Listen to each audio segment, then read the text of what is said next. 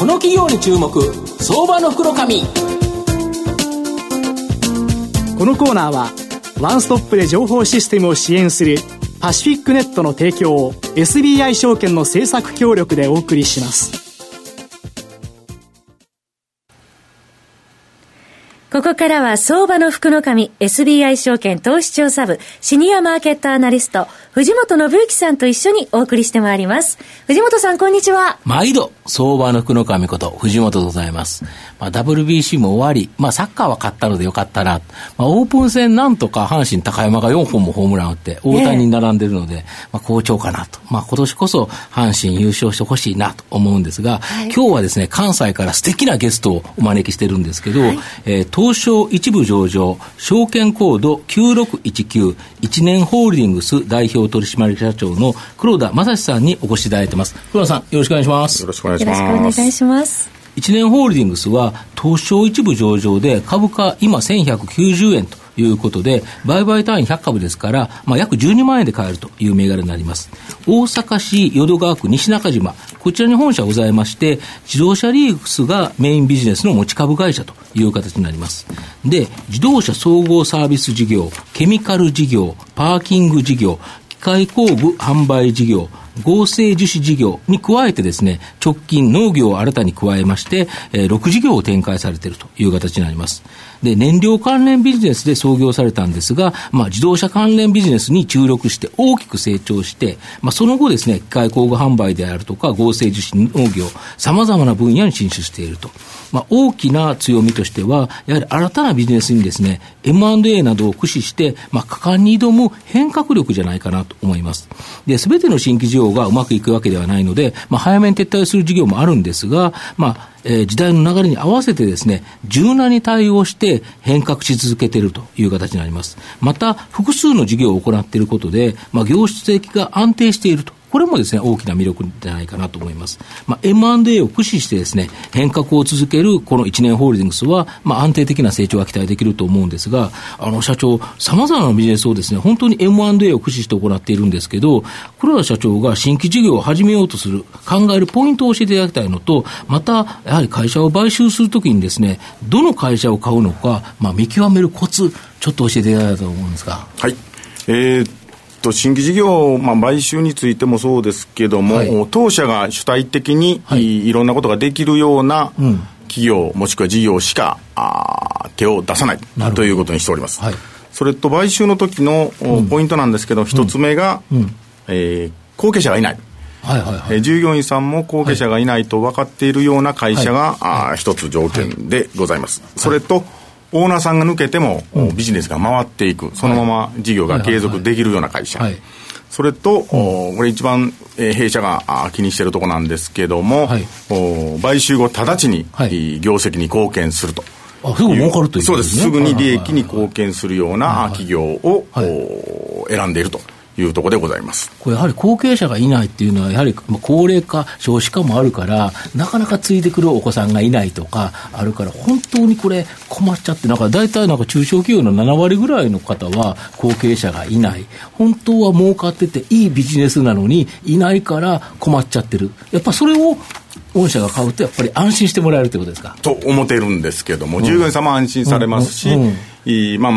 お取引先様も多分安心してくれはるんじゃないかなというように思っております。そうですね。やっぱり東証一部上場の1年が買ってくれたという形になれば、やはり安心ということで、だからこそ業績も最初から貢献し、その後も上がってる会社が多いということですよね。なるほど。で、現在既存の企業事業の中でですね、特に注力している事業について、今後の見通しちょっと教えていただきたいんですが、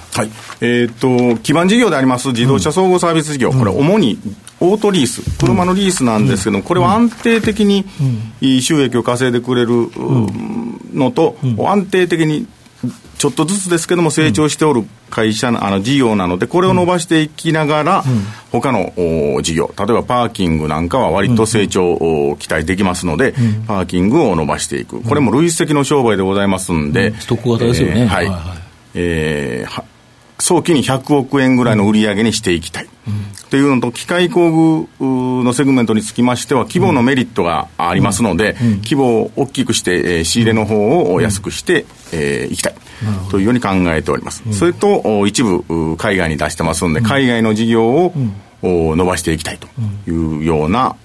ところに力を入れていきたいと思っております。リース会社も最近でも東電リースさんを買収したりということで、はいはい、東電リースさんの買収どんな感じだったんですか？東電リースさんの買収はもともとお取引があったんですけども、東京電力さんの車が大半でございますんで、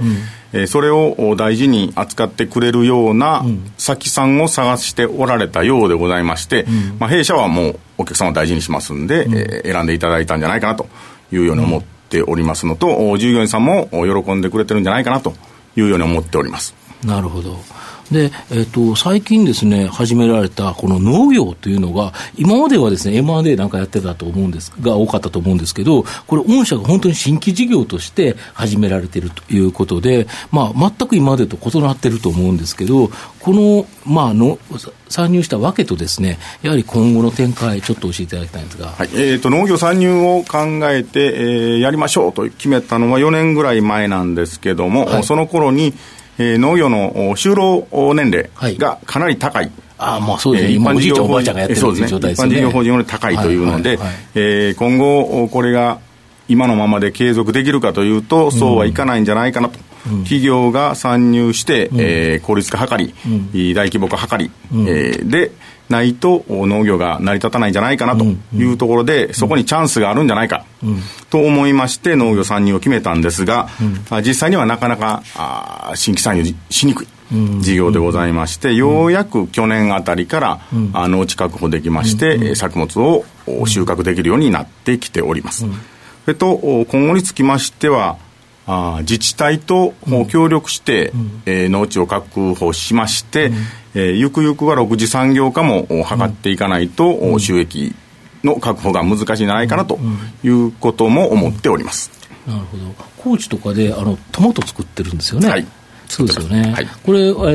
ゆるそのハウス栽培ということで、結構取れるという形で、結構規模的には大きいんですよね。高知はまだ今年来年で、2ヘクタールの、軒高の5メーターぐらいのハウスなんですけど、をやりまして、かなりの収穫量があると思います。現状は笹山の方、兵庫県の笹山で愛子というトマトを、少量なんですけども、収穫して出荷しております。なるほど。高知のところって設備投資どれぐらいかかるの？設備投資10億ぐらいですね。やはり農業で10億ってなると、高知でもそう簡単にないので、そうですね、やはりかなり歓迎されたっていう感じなんですか？そうですね、高知県はもう極めて親切で、日高村という村に作るんですけども、村の方と県の方と農協の方と、3つが、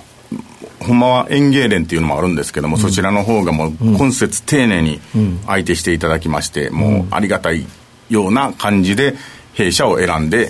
いただきました。なるほど。やはりそういう地方のところで、地方創生というか地方再生にもつながりますよね。御社みたいなところがドンと参入してくれないと、なかなかその日高村で10億円投資してくれる会社なんてないですもんね。そうですね。もう割と田舎でした。なるほど。あと4つ目の質問なんですけど、御社の今後の成長を引っ張るもの、こちらを教えていただきたいんですが、国内では、需要はないことないんですけども、緩やかな成長しか見込めないかなと思っておりますので、海外に目を向けておるところでございまして、一生懸命力を入れておるんですけども、海外で、ケミカルであったり、機械工具であったりを拡販していくというのが一つと、直近で言いましたら自動車リースをやっておりますんで、それの関係の、リースアップした車、もしくは中古車を輸出いたしまして、直接弊社が売るようなことを考えて、こちらの方も伸ばしていきたいなというように考えてございます。実際にもうニュージーランドで御社の店舗があって、そこで車売ってるんですよね。売ってますとすると、本当に日本でそのリースが終わったような車とか、中古車を買ってきて、でそれを輸出して御社が売るということでいうと、かなりこれ利罪が厚く、単純に輸出で放り出すだけじゃないということですよね。そうですね。言うたら悪いんですけど、中抜きして収益を獲得しようというように考えております。なるほど。東野さんいかがですか？そうですね、ちょっと株主優待制度とか、資本政策のところで最近今年に入ってちょっといろいろ変わった発表されてますけども、株価結構大きく上がったんですけど、で自社株買いのところでやっぱりこれからも焼却を目的にしたという前提の自社株買いっていうのはやっぱり考えられてるということです。まあ機会があれば、まあしないといけないかなと思っておるんですけども、株主数も減ってしまいますのと、出来高が減りますんで、あれをしますと、ちょっとまあ検討はしないといけないと思います。なるほど。まとめさせていただきますと、この一年ホールディングスさんの最大の強みはですね、僕は黒田社長の目利き力じゃないかなと思います。時代の流れに合わせて柔軟にですね、注力するビジネスを変えていく力があるということと、あと年間ですね36円の配当予想で、今、1190円だから 3% ちょっとの高配当、あと3月末に100株保有で1000円相当のクオカードがもらえる優待もあるということなので、やっぱりこれじっくりとですね NISA とかで中長期投資する銘柄じゃないかなと思います。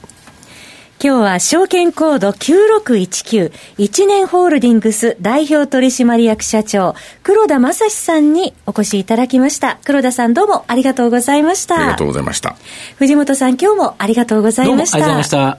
ました。 IT の効果的な活用は企業の生命線。証券コード3021、東証2部上場パシフィックネットは IT 機器の導入運用、セキュリティ、そして処分に至るまでワンストップで企業の情報システムを支援する IT 資産活用のオンリーワン企業です。取引実績1万社を超えるスペシャリスト集団、証券コード3021、東証2部上場パシフィックネットにご注目ください。この企業に注目、相場の福の神。このコーナーはワンストップで情報システムを支援するパシフィックネットの提供を SBI 証券の政策協力でお送りしました。